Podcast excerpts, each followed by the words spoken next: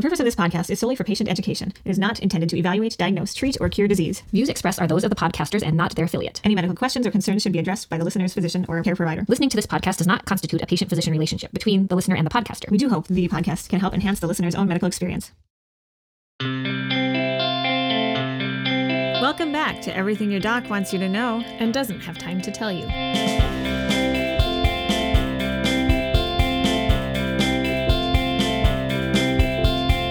Purpose of this podcast is to educate and inform about health matters affecting adults. From latest research updates to tips on navigating the healthcare system and everything in between. I'm Kirsten. And I'm Lindsay. Well, we wanted to take a minute today to talk about the coronavirus. I'm assuming everybody, all of our listeners, have heard about it since it's all over the media and have a basic understanding of what this virus and what this pandemic is. Right. I think we're probably all inundated with some information. What we just wanted to give a little, um, a little information from our perspective, I guess, being in the medical field, some of our thoughts and tips. Yeah, and I think uh, most people recognize that this is a very serious illness. Um, you know, once in a while, I've seen on social media where people are still questioning whether it's a real thing or whether we're overreacting. And I just want to say if you're not seeing a lot of it in your region, then consider yourself very fortunate.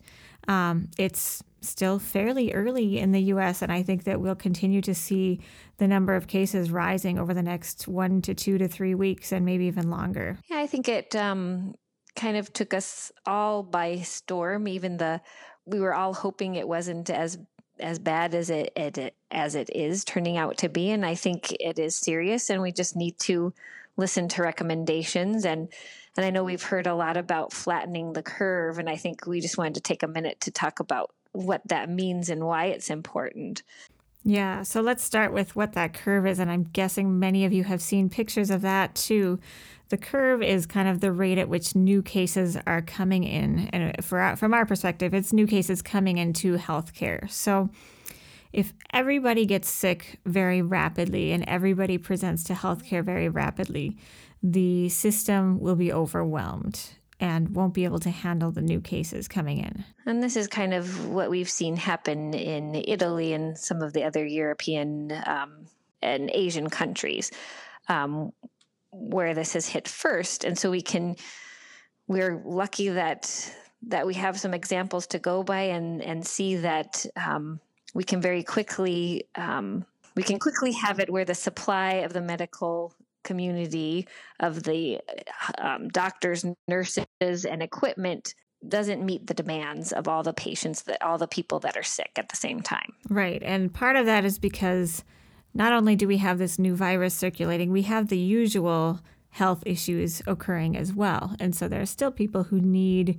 um, you know, appendix removal or they need uh, treatment of heart failure or pneumonia. And so those things continue. And if we have huge numbers of sick people with a new virus on top of that, the system can just not, won't be able to handle it.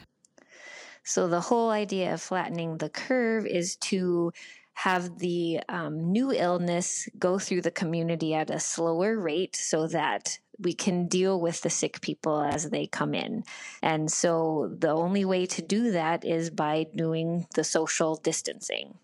Right. And so many um, cities, especially in harder hit areas, have been kind of on ordered lockdown. And in regions where places haven't been hit quite so hard yet, they just have you know recommendations and advising to work from home and to social distance. Um, and I think it's just important to emphasize how crucial that is. That is a life saving action that everyone can be taking right now. And I think it's so important. I think, I mean, it means no play dates. It means um, really even from family, you know, limiting to their immediate family who's in the home with you. Right. Kind of the usual things that we do, you know, obviously we're not sports and other extracurricular activities have been canceled for now. Um, but even things like going to church or like you said, play dates, even even small family gatherings with other families are not advised right now because if one person has been exposed to the illness, then they can spread it with everybody else spread it to everybody else? I think, you know, it, we're lucky because um, children aren't showing very many symptoms or or getting severe illness from this uh, coronavirus. Uh, which is a very good thing, but it's also they can be infected and they can be asymptomatic spreaders of the disease. And so it's important, even you know, if if you're not having symptoms, that you still uh, are distancing yourself from others. Yeah, and I would add to things like meetings at work. You know, I, I know many people are working from home right now, and I think that's a great thing. If you are still have meet, having meetings, um, they should be really from your office, from your desk on the computer, because getting a group of people together in a room just isn't a good idea right now. Again, if one person has been exposed to the illness, they can then um, spread it to everybody else gathered there, who will then take it home to their families. And so, um, any kind of gathering should really be limited. Or if you're going to meet, you know, maybe a group of three people in a very large room where you're spread apart would be fine. But um, otherwise, those things need to be limited. And obviously, staying home uh, if you are having symptoms, the hand washing, like we've all been talking about, wiping down surfaces. It looks like right now, um, you know, it's probably can linger in the air for about three hours. And so you, you know, what we're doing with a room where a patient might have, or a person might have come and been in is you have to close down that room for at least three hours um, and then clean it down. And um, so I think you can kind of think about those things for your your surfaces at work or home as well. Exactly. Yep. Another tip or trick I would recommend is to take advantage of online ordering services. Um, so, for grocery shopping, you know, I know some stores are having early morning hours for seniors, and that's okay. But um, sometimes still the stores have looked pretty busy as I've driven by. And so, obviously, we all need to eat. We all need, um, you know, our supplies. But a lot of places do have ordering where you can order ahead online and then just drive up and pick up your food without even going in the store. Um, or you can do things like Instacart, where somebody will pick up the groceries and deliver them to your doorstep for you.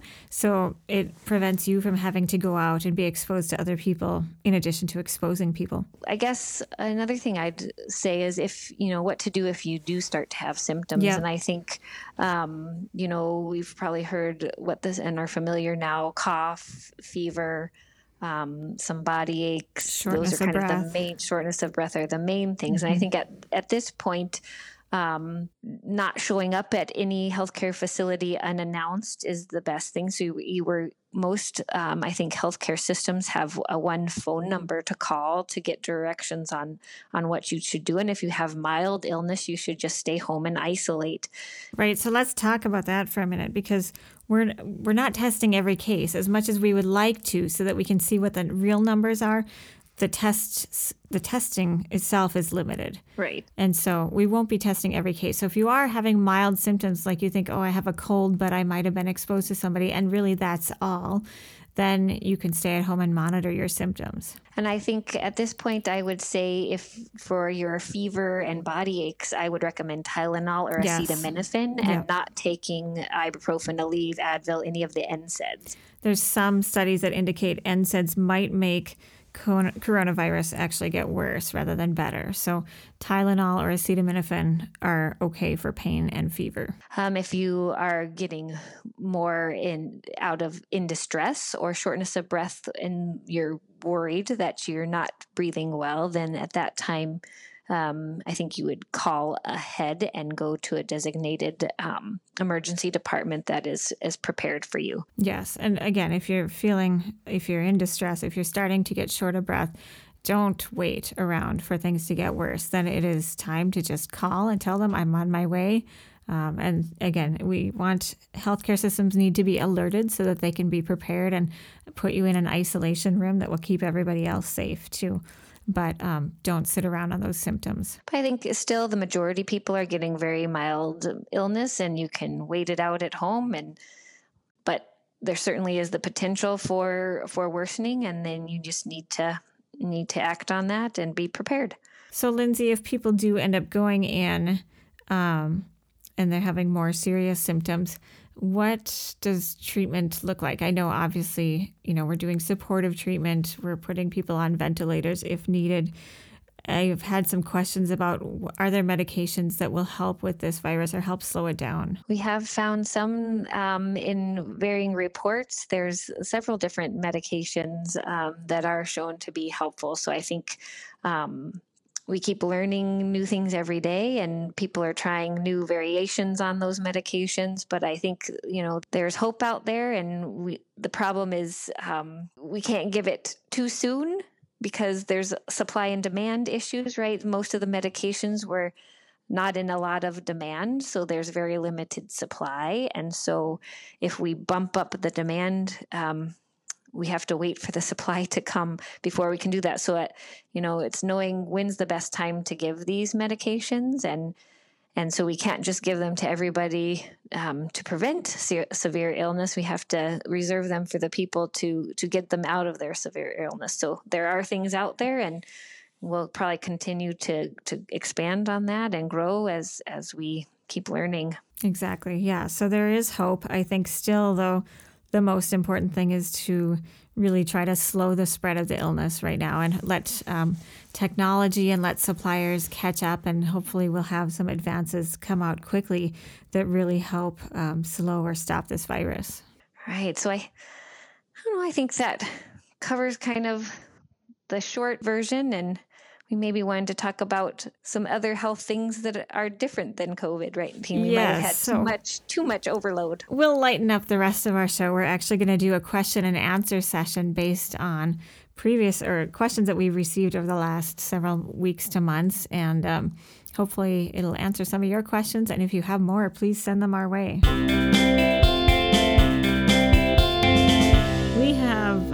Accumulated various questions from our listeners and from our audience members. And so we thought we would just dedicate an episode to answering some of those questions. And we're probably not going to get every single question that has been written in because we want to spend a few minutes at least to do them justice, but we'll try to work our way through the list a little bit. Yeah, we got uh, some wide variety of questions, so it should be fun. Yeah. All right. Well, let's start. The first one says My colleagues and I are all curious about sparkling water with zero sugar or sweeteners versus normal water. So, um, are they healthy? Are they better than regular water? Certainly, I think we can quickly say they're better than soda. Right. Yeah. You want to take that one, Lindsay? Yeah, I think um, definitely without the sugar or the or the artificial sugar sugars in them that they are certainly a great option um, and a way to maybe curb your your addiction we'll call it to sodas and help you get off uh, of the soda which i think would be huge and great. So it's definitely a huge plus um, if you're using them to steer away from sodas or sh- other sugary drinks um, I know, I think the dentists have a few things to say about it. Do you maybe know a little bit about that? Yeah, so my sister's a dentist, and she comments, of course, the acidity of those carbonated beverages are hard on the teeth, especially if you're drinking them all day long. So if you, um, you know, quickly drink one over a shorter interval and then are done with it, that's not so hard on the teeth. But kind of sipping those carbonated beverages all day long can wear down the the enamel or the covering of the teeth, and so um, that's kind of the downside. There are also the non-carbonated slightly flavored waters right. as well. And so those are probably better for the teeth. I think the other thing we could comment on the the carbonation is that carbonation is a bladder irritant. So even if you don't have the caffeine or other things, it could be um, contribute to overactive bladder and urgency. Yeah, and people who are prone to heartburn might notice that it triggers those symptoms as well. So right. those are a few things to watch for, but certainly an improvement on drinking juice, drinking soda, drinking those other um, sweetened sports beverages. Too. Definitely. Yep. All right. Then another uh, sort of quick question wondering about diets. So we hear a lot about keto diet, intermittent fasting, etc. What's really the best diet? And um, you know, I would say kind of depends on what your goals are too, right. but we'll talk about some studies that came out. And I think we probably hit some of this in, in various episodes off and on, but I think in a recent kind of head to head study, uh, the Mediterranean diet did seem to come out on top. But I think, yeah, it's kind of what are you looking to do? Maybe doing a more uh, keto or paleo can help you lose that weight faster and then trans- transition over to a, a more Mediterranean diet. So it kind of depends on what you're looking for. Yeah, and the keto diet, the other thing with it is that most people aren't in true ketosis, which is where you're using anaerobic metabolism to um, burn calories, burn fat. Um, and because it's pretty impossible to go to a zero carb diet, and our, our brain does need some carbs, most people are not in a pure ketosis on that diet. And so, it's i mean i think for all of us just eating fewer carbs is going to help with weight management and help keep the weight off or if you're trying to lose weight lose weight and then if you're trying really hard to do a pure keto diet you're going to do it more quickly because you're really eliminating a lot of those carbs but um, in terms of our people reaching true ketosis, probably not. That one is not a long-term sustainable diet right. either. I think a lot. That's that's the hard part. Is what can you do forever? Yeah, I think, you know, intermittent fasting can be something that people can do if they're doing it in moderation where they're maybe doing a 14 or 16 hour fast every every evening through their next day. But again thinking about what you can sustain for the long term and just based on studies that we have the mediterranean diet is the best thing. We'll kind of leave that there because we could go on for we a while could, about that. How about um, how to get your doctor to take your pain seriously is a question we got. yeah, this I think this is a really difficult question. So I would say, you know, when somebody comes in to me with new pain, new symptoms, I'm going to look for things that would be very worrisome. And again, it depends on what area of the body they're having pain as to what those red flag symptoms would be. And then um, if they don't have any of those red flags that make me think of something more scary or worrisome, then we're probably going to start with conservative measures to begin with. So that we probably won't do a lot of imaging or a lot of other testing unless, again, there are symptoms that are making me concerned.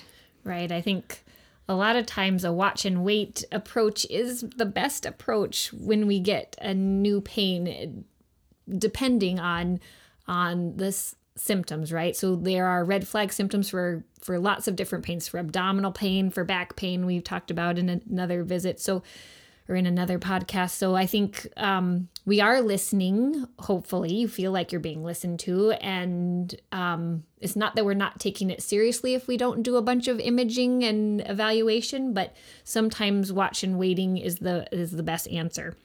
Yeah, and I would say you know, duration of pain and progression are also important in kind of deciding when to do more testing. So, if something has been lasting for more than a month, for sure, you know, again, depending on what what and where the symptoms are, and then the progression. So, if it's getting more frequent or more severe over time rather than getting better over time, that right. would be concerning too. So, I think just, you know, if you go in with a pain symptom, making sure that you can kind of keep track of what's been happening with this pain over time. Is it getting worse? Is it getting better? Are you having other symptoms? Weight loss is usually a worrisome symptom, right. you know, or other other findings like that that would make us think, okay, we do need to dig into this a little bit more.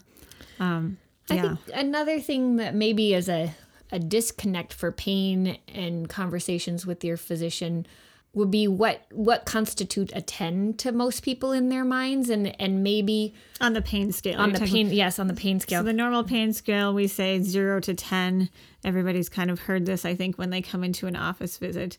0 being no pain 10 being the worst pain of one's life. Sorry to interrupt you. No that's fine. no. and, yeah. Yeah so i think we've seen people in 10 out of 10 pain and so maybe it's something that that people not in the medical field can't understand um, what that might be like um, to help them negotiate what their pain is on the pain scale. But so to us, we've seen it, and what it looks like um, is somebody who is in so much pain that they can't concentrate on anything that's happening around them. You know, they're just writhing and just trying to live through it, right? So they can't look at you and hold a conversation.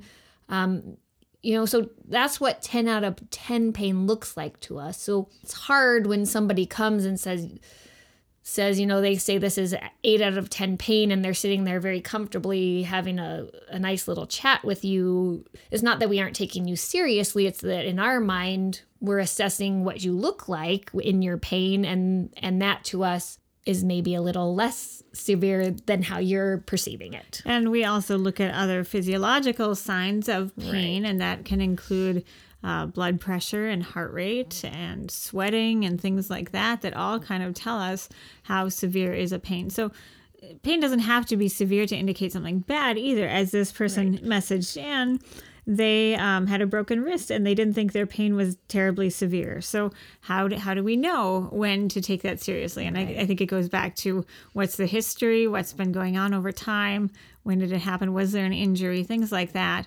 But um, the pain scale is difficult, and we maybe need something different that right. helps patients um, get us on the same page in terms of where their pain is at and how bothersome it is because right. um, the pain scale we don't always see eye to eye i think in terms of right. like you said our assessment of the pain and someone's perception of the pain right which we do need to take seriously the perception of the pain um, and i and i hope your physician does but just know that kind of that's where we're coming from we've typically physicians have seen people in the worst pain that you could imagine and and so we've kind of seen what it looks like on the outside i guess I agree with that. Yep. Yep.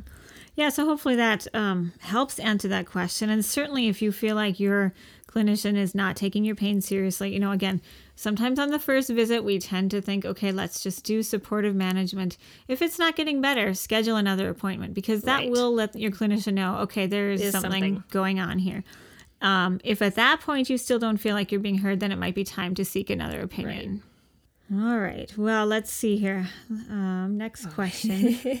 How, okay, yeah. How to assess whether your doctor is a good doctor? That's a great question. And I think um, what makes this even a better question is that as a physician, I don't necessarily even know how all of my colleagues work and their, you know, where, what their areas of expertise are in internal medicine or how likely they are to follow the research. And so I think as a patient, it's that much harder. Um, things that I would be looking for to determine whether your doctor is a good doctor is you know do they listen to you? Do you feel like do you feel like you're heard? Do they make recommendations based on research that's been done? Because i think that's what we have to guide what we're doing. And so what we're doing should most of the time be research based and i think oftentimes that means you may not get what you want. I think a good doctor doesn't give you what you want always. So they aren't going to give antibiotics when it's not appropriate um, because they're trying to look out for public health and antibiotic resistance. And so I think it's, we have a different perspective on that too. Yeah, I think a good doctor is probably going to push you a little bit. So if you're somebody who maybe doesn't get the influenza vaccine, and I, as a physician, realize how important that is not only for you as an individual, but for population health. I'm going to have a conversation with you about that and the importance of that. Similarly, I would say, you know, a surgeon who says, you know what, I don't think I can really give you benefit by doing surgery for whatever symptom you're having. I, I respect that right. greatly because as a surgeon, they tend to want to fix things right. and repair things. And if they feel that they're not going to be able to make things better than they are right now and can tell you that, I think I, I have a lot of respect, respect for that. Exactly. Yeah. I do too. So, uh, but I think as a on the patient side, the biggest thing would be do I feel listened to? Do I feel like I've been heard? And I think sometimes anybody can have a bad day. Um, a doctor can have a bad day. They can be very behind or busy or you don't know what's happened in their their family life too so i don't i don't think you one and done things if one time you feel like you weren't heard i don't i think you can give them another chance but if if it seems to be a, a common theme and happening over and over again then i think you you find somebody else that you feel you, is hearing you yeah i would agree with that I think word of mouth is a huge way, right? Um, although you hear when people talk about specialists and you maybe sent them to, some people love people and some people really don't. So it's always whatever happened in your interaction. Um, we can have bad ones or we all have different opinions on what what makes a good interaction versus a bad interaction. So I think you know there's different people who do better with different personalities and so you have to find that so even if you listen to what your friends say, it doesn't mean that's going to be a good match for you either. So, Yeah, and I would say in primary care, it's especially true to find somebody who you do feel like you can trust and you can, um, who listens to you. Because if you don't feel that way, you're less likely to bring up concerns or issues. And of course, that's not going to be beneficial for your health. So, finding somebody who you feel you can work with without, um, you know, necessarily doctor hopping from one to another to another, but maybe seeing somebody a few times. And if, if it's really not a good fit, then it's okay to move to somebody else. right. Next question. So, is WebMD really as bad as everyone says it is? And that was hard. I mean, I think Googling your symptoms just out there is probably really bad and not advisable. Um, but there's probably some legitimate sites that you could go to for questions, and probably the few that I can think of that are probably reputable would be uh, Mayo Clinic site or um, Yeah, I think Mayo Clinic. I think the Cleveland Clinic has some online resources. Mayo has has them just, organized so nicely that it's really easy to look things up. Um, I don't think WebMD is too bad, like you said, Lindsay. Right. I think Googling symptoms is not particularly helpful and probably more scary than anything. right. Um, so finding a good resource, and again, probably the best thing is if you have new symptoms, see your clinician first, and then if you want to do some research after you've talked with them about kind of their recommendations or what they feel is going on, you could sure do that and see if you feel like that's consistent with what's going on. So this person writes in and says, "I don't think people necessarily know how to check check themselves for cancer." Um, so wondering specifically about testicular cancer and breast cancers and what a self exam should look like.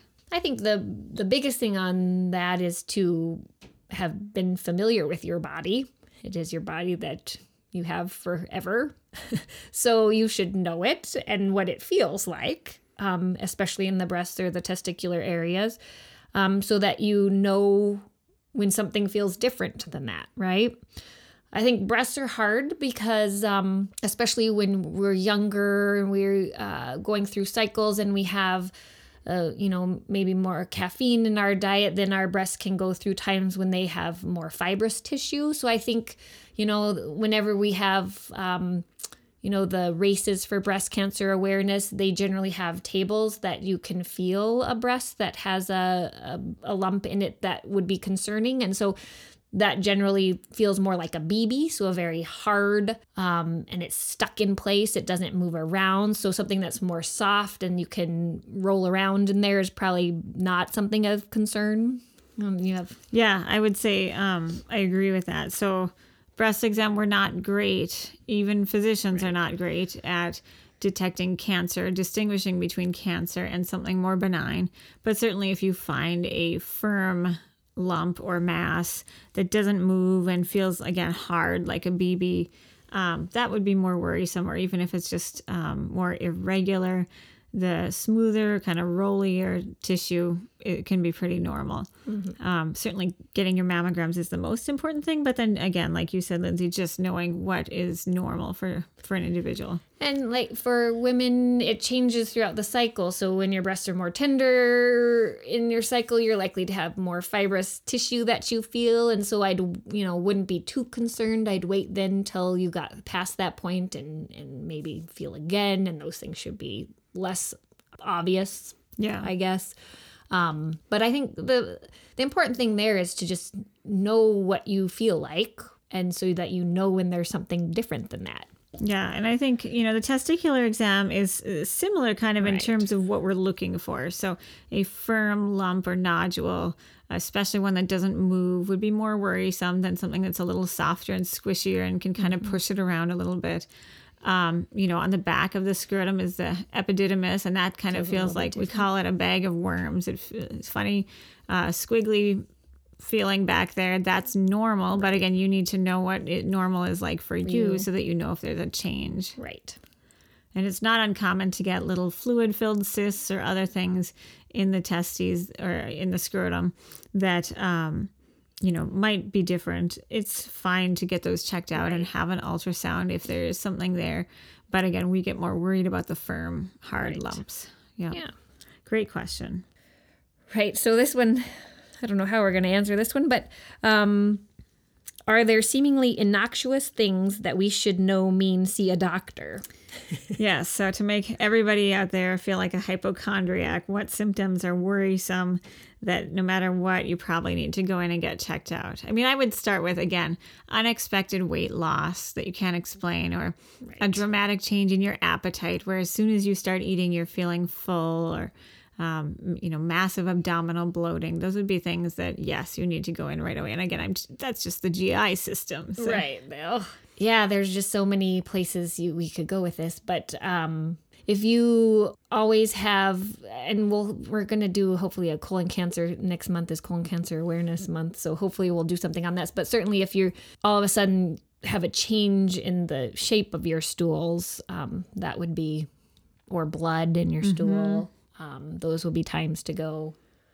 Yeah, and certainly things that are an abrupt change that then stay. You know, right. if it's a change in the shape of your stool here and there, but it goes back right. to normal, less worrisome mm-hmm. than if it changes and then it stays that way every time thereafter you know, certainly neurologic things like we've right. talked about before, where if you get an abrupt numbness or an abrupt weakness somewhere, that is a see a doctor right away or go to the. ER. Similarly, chest pain is something right. that needs to be evaluated immediately.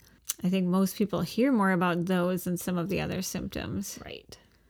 You know, blood in the urine is another thing we could talk about. I mean, that happens. It's not always scary, but it pro- it should always be checked yeah. out um, unless you're a menstruating female. Right. You know, I think otherwise it can be a concerning finding. I'm sure there are others. It's hard to hard to right. I would say there's times that maybe scare people more, and probably aren't times that you necessarily need to go. And, and I would say sometimes we have mucus in our stool. Sure. And yep. that doesn't mean anything horrible is happening. Yep. Actually, it's more common in right. people with irritable bowel to just have some mucus in the stool periodically. So, yeah. So I think there's a time when a lot of people are alarmed and come to see us, uh, and it's certainly um, nothing dangerous to them. Uh, you know, loose stool diarrhea, certainly um, you can have an acute viral illness that makes you feel pretty crummy. And as long as you're keeping down fluids and staying hydrated you're okay. But there's also this you know chronic loose stools. And as long as you're not losing weight it can be not fun and you should see your doctor. But it's not necessarily you have to get in there right away. You know you could do food logs. Maybe i'm going in too deep to this because we're going to do another episode hopefully on this no, but that's that's a good one too. I think that one right. comes up a lot. Are kind of chronic loose stools, and um, like Lindsay said, I think yeah, you you do get in to see a doctor, but if there aren't worrisome symptoms like blood in the stool or weight loss or appetite changes, then it's probably less urgent. And we're going to have you do like food stool logs mm-hmm. to try to associate it with something that you're eating, looking at your medications, all those kinds of things. So I think you should be seen, but it's not necessarily don't worry that it's something dangerous. We'll work together to figure it out. Yeah. Yeah. I don't know. Pain and pain's a hard one. I mean, abdominal is, pain yeah. is a hard one too. Um, when to go to the doctor. I, I mean, I think abdominal pain probably needs to be checked go. out if it's you know lasting and not associated with an illness or something right. like that. It probably does need mm-hmm. to be mm-hmm. checked out. Back pain, as we've talked about on other episodes, usually is going to be self limited and improve. Um, and again, there are more red flag symptoms that can help guide you as to when you should go in. And certainly other injuries. I mean, unless there was a huge trauma that you think there could be something broken, even if pain isn't that severe. I mean, if you had a big trauma, I'd go get checked out just to make sure. Um, but if you sprained your ankle, you know, I'd give it rest, ice, elevation, and time. Um, depending on what you have to, you know, do. Do you need to go be seen to get a splint? You know, I mean, yeah. I guess I think you can never fault. No, no, nobody would ever fault you for going to see your provider. Yeah, that's true. That's true. I would I would add too if you're um, having bleeding, like you're brushing your teeth and your gums are oozing or bruising all over, those would be times when right. you need to get checked out too. And we all bruise. So some people, sometimes I do have people who will come in with a bruise here and there, and everybody bruises. As we get older, we do bruise more. more. Yep. But if you are really, you know, just seeing a change there, noticing just diffuse bruising or, like I said, oozing somewhere, that needs to be checked out. weakness of any type, loss of bowel or bladder control would be a time Fortunately, you know, so that everybody beyond just leaking here. Right, right. So that everybody doesn't have to not sleep tonight worrying about these symptoms. The vast majority of people do live, you know, into their 70s and 80s and do very well. And so, um, you know, I don't, I, we don't want you to to lie Right. awake at night worrying about these things because, yeah, we're all going to end up with some health conditions throughout our lifetime, but. Um, most of them can be addressed, and you just need to know when to go in and when to see your doc. Should we move on? Yeah, that one could get us stuck for a while. All right, I kind of like this next one. So, what are some things patients should do to make a doctor's visit easier? And I think I have I have kind of two things I think that are really important. I think number 1, and hopefully your clinician gives you a chance to do this, say upfront what you're really hoping to accomplish at the visit. So, what are your goals or what condition do you want to make sure gets addressed that day? Um, I think that's that's number 1. Put it out there right at the beginning of the visit. And the other thing that's important to talk about is let your doctor know what's important in terms of your goals of care, what matters in terms of your life. Because if you, um, you know, sometimes we're we're trying to make people live longer, and that's not necessarily their goal. They want to, you know, live better for a shorter time. We need to be aware of that as soon as we can, so that we make those adjustments. I think we always go in, you know, we're given usually a little so and so is coming in and the it'll say on our computer um, for the next patient arm pain or abdominal pain or follow up chronic disease, right? So we're going in with an agenda or an idea of what you're here for. So if you don't tell us maybe that something's different. So if you're there for your kind of annual review, but you have a concern, you need to bring that up at the beginning so that we don't make it at the end and then have that. I mean, we can always bring you back for an annual exam. If you're there because you've been concerned about something but have been waiting because your annual exam was coming up, then tell us that right away. Yeah, I think um, it's really important to to let us know what your concerns or goals are in a visit. But that list should probably be three or fewer items because if it's 10, we're just not going to be able to do a good job addressing them. And so, keeping it, I mean, we want to address all of your concerns. So, if you really have more than three or four items that need to be addressed, um, then plan on having a second visit to cover the other things just because it's not possible to do a good job um, addressing 10 concerns in a 20 or 30 minute appointment.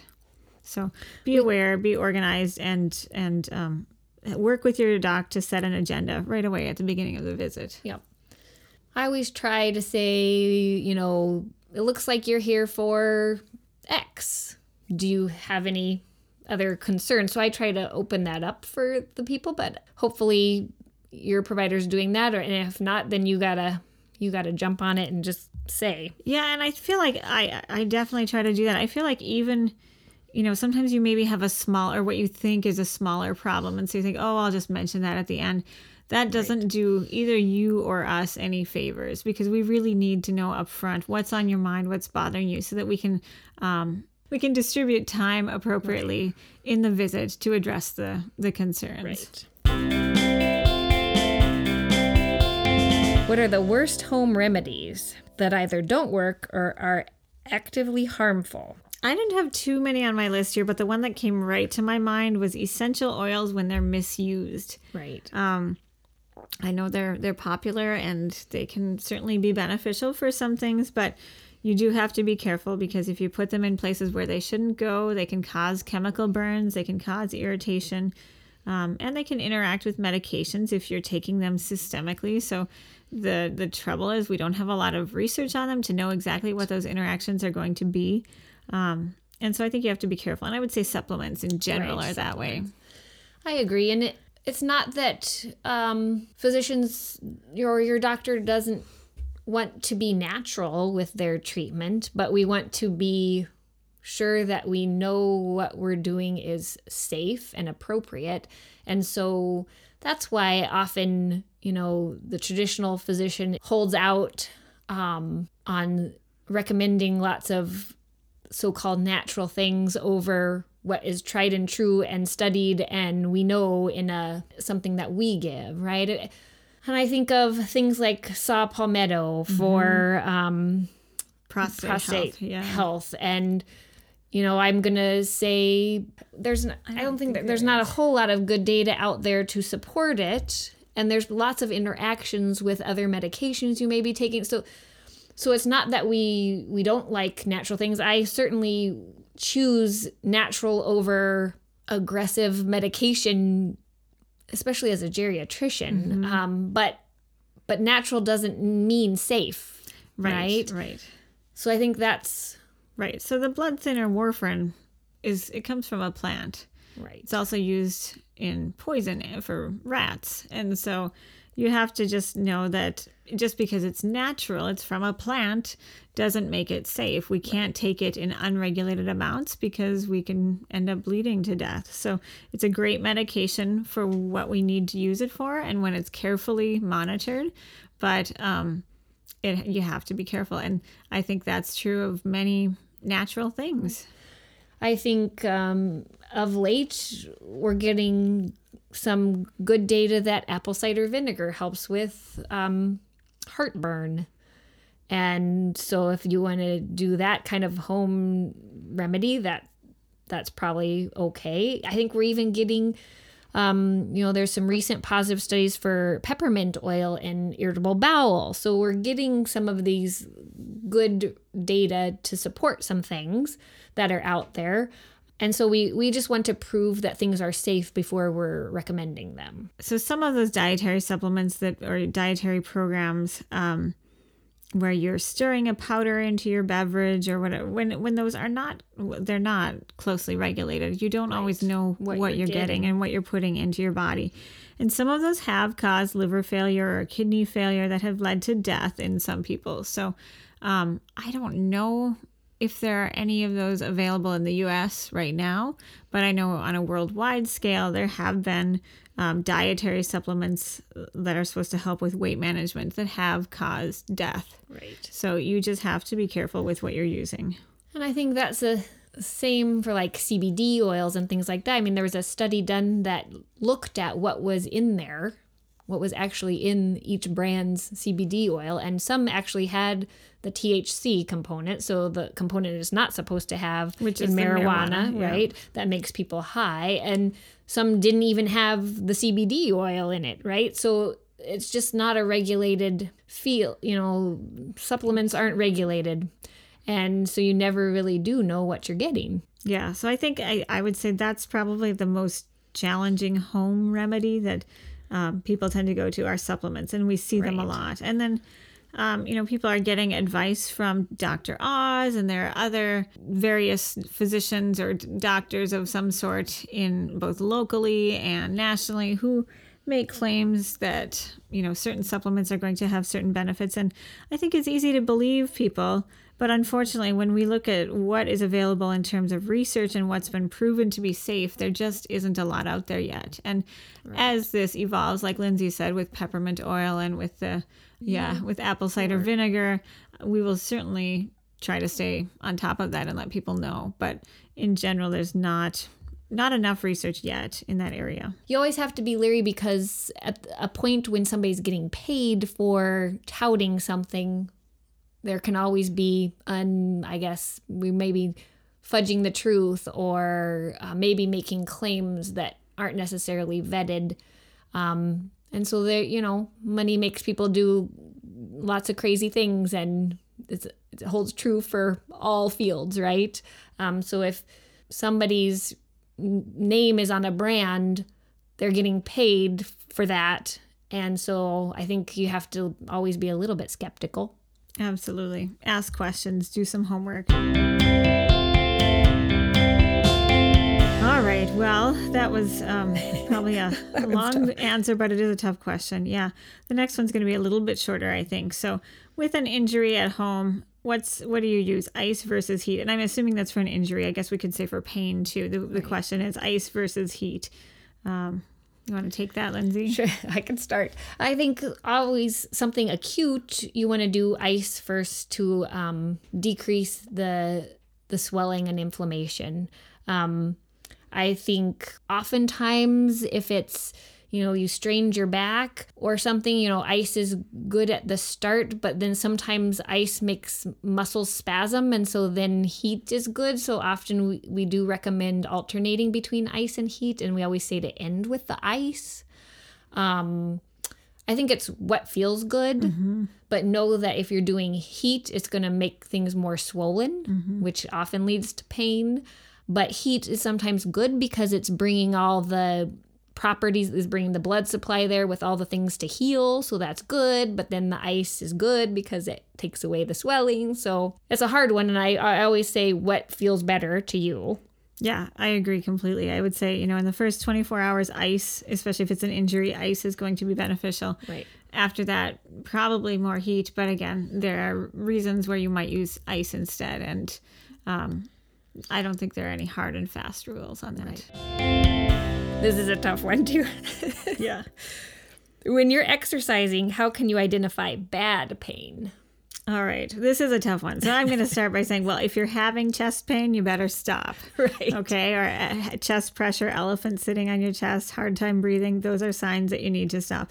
And also, I'm, I want to say, I'm glad you're exercising. Right. Um, yeah, other pain. So if you're talking like joint pain or things like that, I would say if it doesn't, you know, if you're jogging, for example, and you don't feel like your leg is going to support you or your knee is going to give out on you, then it's probably time to stop and get it checked out.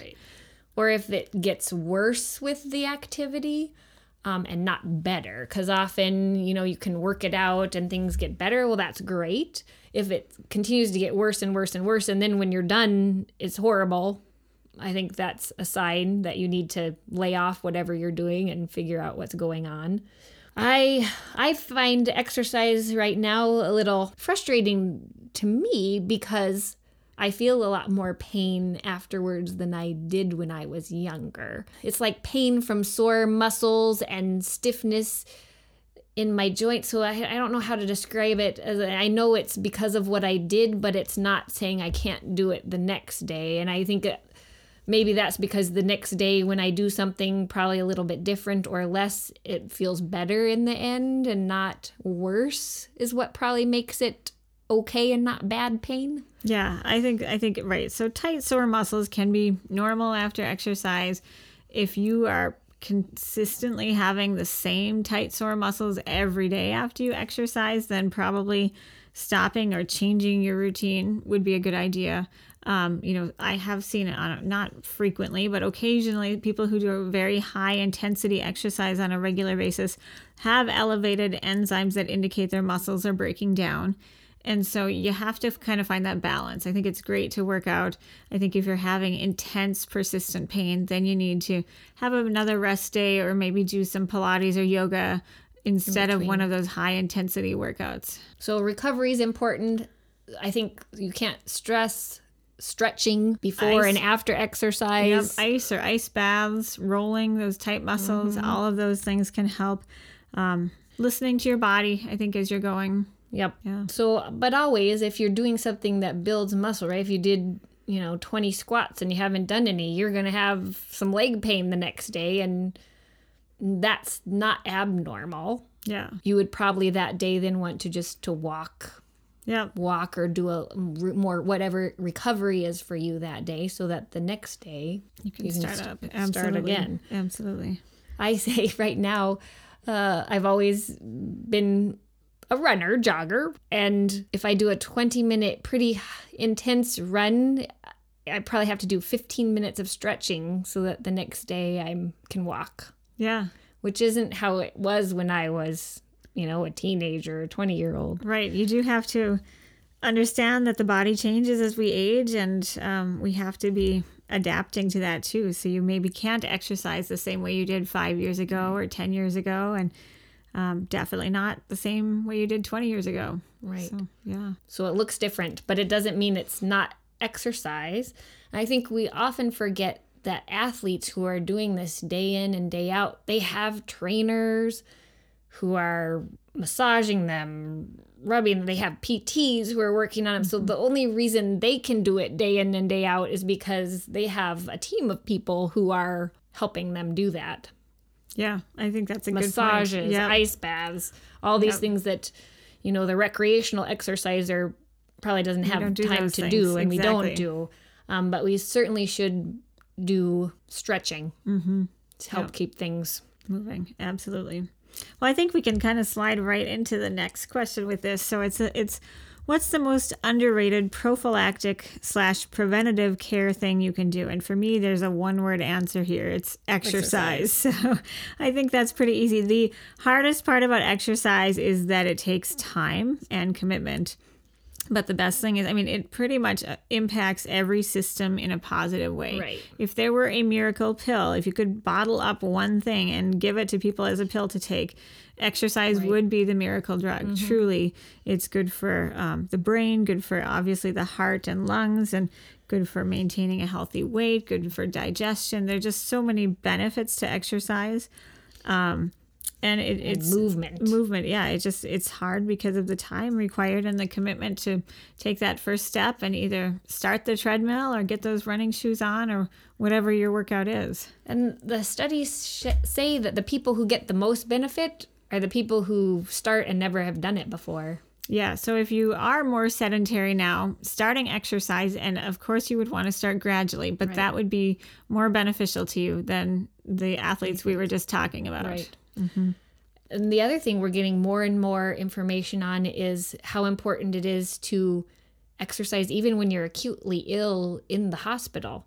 Um, they're, they've started using these pedal machines in ICU beds, and it's proven to uh, improve um, people's recovery time from very acute, very serious illness. I hadn't heard that yet. That's Yeah. Mm-hmm. really cool. Yeah. Yeah. So for, I think it, it, easy to answer that one and just say exercise is the most important thing you can do, followed by diet, healthy Right. diet. And we kind of touched on that a little bit, but check back to our episode on diet if you really want some more tips and tricks for diet. And we have that menu and um, a few other things on our website. So if you, if you're looking for more diet information, we'll have to get another diet one in here before too long too. But yeah. And I think the key to that is moderation. Yeah, I agree. I agree.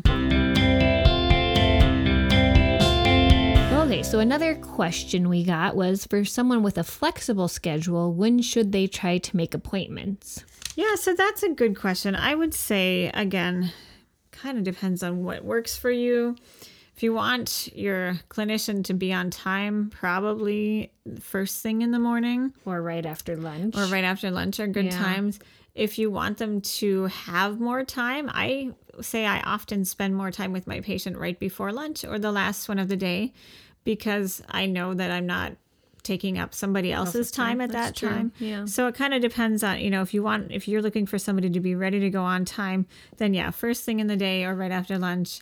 Um, if you're looking for maybe just a little more time being spent on something, then actually right before lunch, maybe it depends on the clinician or at the end of the day. And again, depends on the clinician, but right. that would be my probably- recommendation. That probably holds true to me. I think for people who don't have a flexible schedule, that a lot of clinics are trying to do things to accommodate that. So I know we have several um, people who are willing to do late come in they're coming in extra early for those people who want to get in before work and they're staying extra late after normal business hours. So i think a lot of places are trying to accommodate that. Certainly we have you know the video visits now for kind of some acute things for for those um, families that are that are trying to fit things in their busy schedule. So i think we're trying to come up with ways to to work with that too on our side. Yeah. but then not everybody can do that right? So yeah depending on um yeah that's a, another thing to look for in a in a physician or provider i guess that matches you I was going to say, hopefully, there's no bad time of day to see a Right. clinician, but um, it might depend on what you're looking for. And I, I do try to spend time with all of my patients Right. without in, infringing on the time of the others too much. But it's a it's a good question. Yeah. certainly the first in the morning and the first in the afternoon are the ones that i'm less likely to be late to Yes. Exactly. All right. Next question was why do I need an annual physical? And we talk about this a little bit in our I think it was our first episode, kind of on what to expect at an exam, what we do at an exam. You know, it's changed a little bit. We don't necessarily do a head to toe physical exam, and it, it depends on the clinician and the patient and what they are looking for. It's important to have a yearly visit, I think, especially Right. if you're on medications, um, so that those can all be evaluated.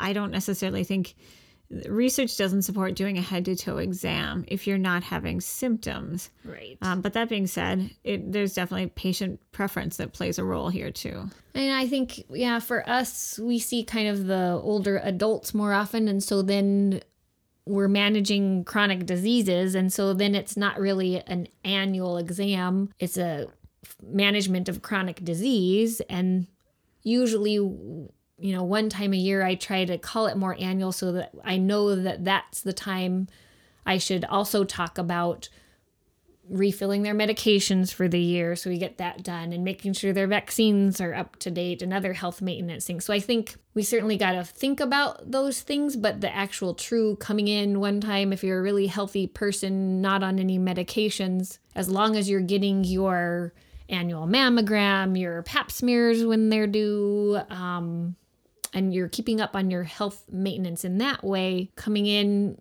has been shown not to add a whole lot. Yeah, absolutely. And you know, I we have kind of patients on all ends of the spectrum. Some want to be seen as little as possible. Others want to be seen as much as possible. And I would just say there is a balance point. Um, being seen, you know, getting more healthcare is not necessarily better for you.